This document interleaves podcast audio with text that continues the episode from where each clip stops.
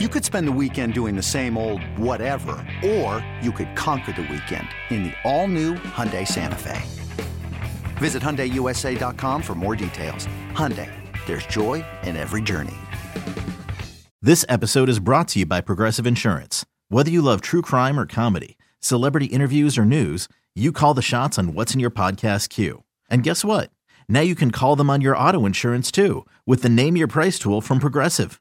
It works just the way it sounds. You tell Progressive how much you want to pay for car insurance, and they'll show you coverage options that fit your budget. Get your quote today at progressive.com to join the over 28 million drivers who trust Progressive. Progressive Casualty Insurance Company and Affiliates. Price and coverage match limited by state law.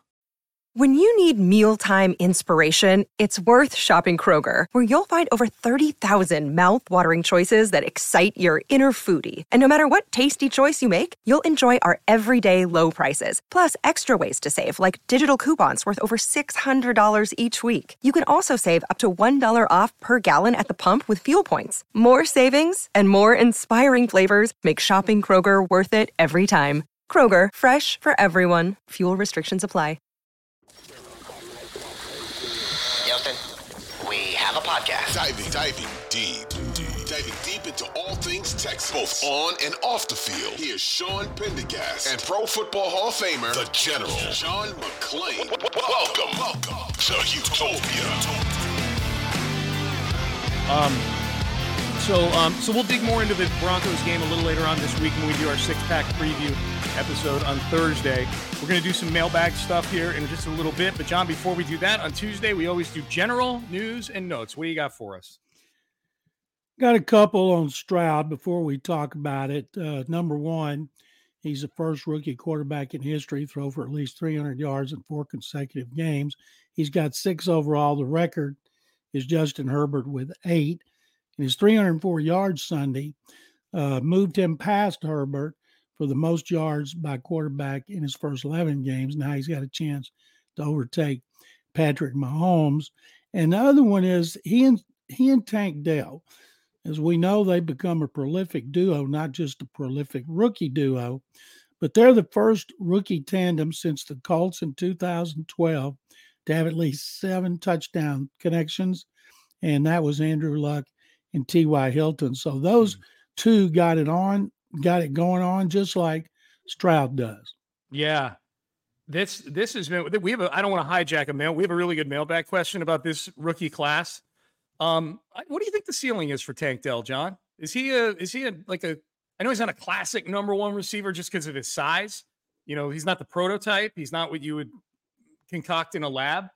But neither was Antonio Brown. He was a smaller guy, and he reached a stage of his career where he was getting 100 catches every year.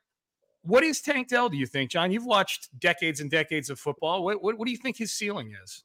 I think uh, size got ain't got nothing to do with it. I think he's making great leaping catches. The key is can he stay healthy at his size? Yeah. You know, it always bothers me. The Texans list him at 5'10 and he's 5'8. He unless he grew two inches between the combine where he was 5'8, 165. Everybody keeps talking about his great speed. He didn't have great speed. He ran a 449 at the combine. He has great quickness. He's smart. He can stop and start on a dime. He can make quick cuts, but his speed's not great speed. Great speed was what Will Fuller had, but he knows how to use it. Man, those acrobatic catches he's made, like the one Sunday in which a 62 yarder got rubbed out because of an illegal shift that he was called on. But uh, I think Tank Dell, depending on who they have on the outside. Say they have Nico back, Noah Brown back, they're going to distribute the ball, which is one of the things that Stroud does so well. He doesn't just zero in on one guy. Yeah. And I think for that reason, you're not going to see Tank getting 100 catches, but you can certainly see him being one of the most dangerous weapons in the NFL because he can do so many things, line up so many places, and trying to get, grab him is like trying to grab a lightning ball, bug. It's hard. Yeah, he had that catch on Sunday, John, where his legs were getting swept out from underneath him as he was catching the ball over the middle too. He's he's an amazing young player, no doubt about it. What do you got next? The uh, the Broncos right now, they've and this is something that hadn't been it wasn't an issue Sunday, but it was in the two previous games. when when uh, Stroud had six turnovers. But the Broncos league the lead with 22 takeaways, and they've had 15 in their last four games, which is the main reason they're they're winning five in a row. And I thought it's very interesting in their five game winning streak, they've given up eight touchdowns. They gave up 10 in that 70 20 loss to Miami when they began 0 and 3. And in the first six games, they gave up 36.2 points a game. In the last six, 16.5.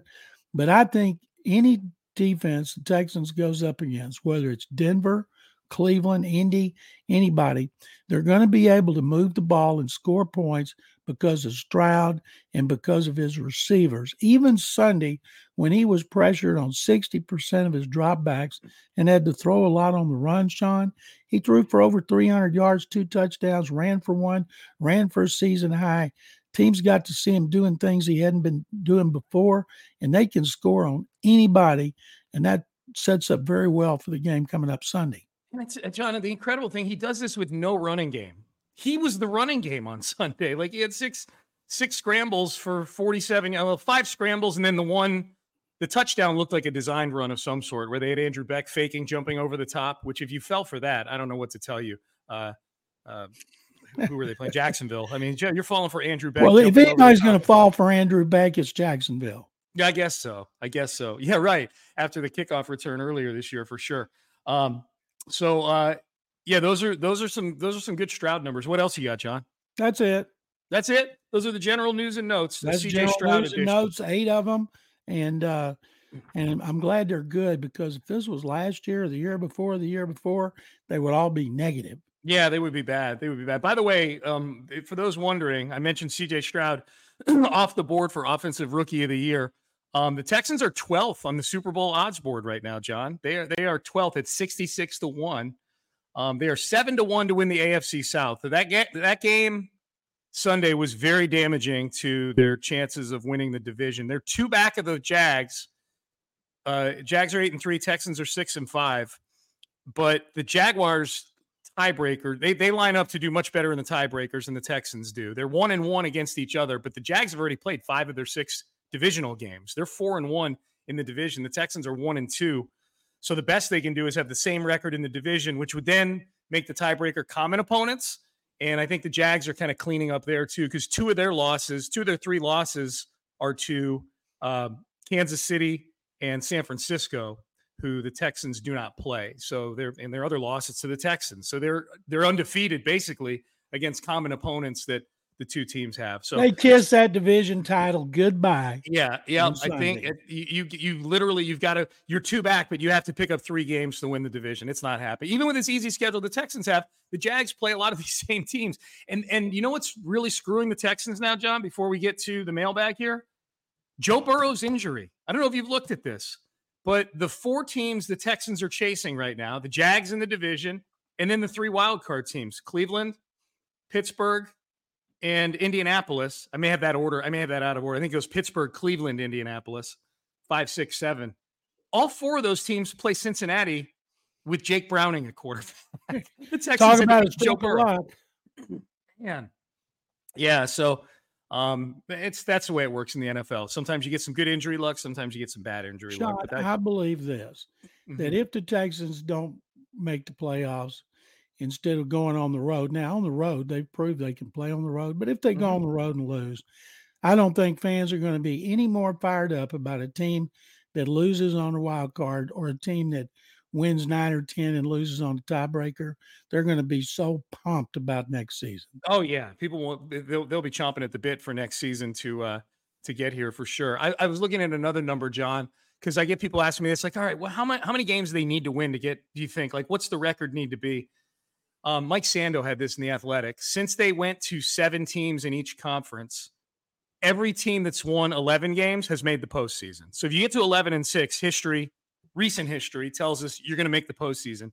I think out of eight teams that have finished 10 and seven, one missed the postseason. So 88% at 10 and seven have made the postseason.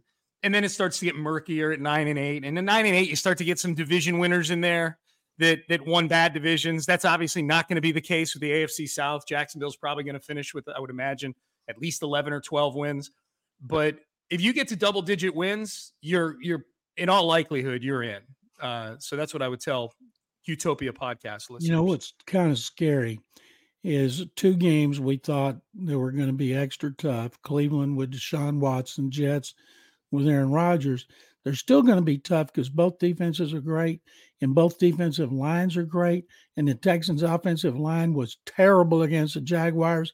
And the Jaguars have one great defensive lineman, Josh Allen, and yet they still worked them over.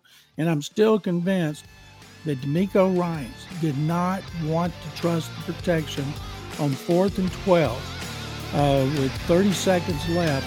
And that's why he went for the field goal because the offensive line had been getting abused. Uh, Travon Walker and Josh Allen, and they better they better play better against the Broncos, who have a good defensive front. But then they got the Jets, and the Jets have a great defense. Yep, good point. Good point.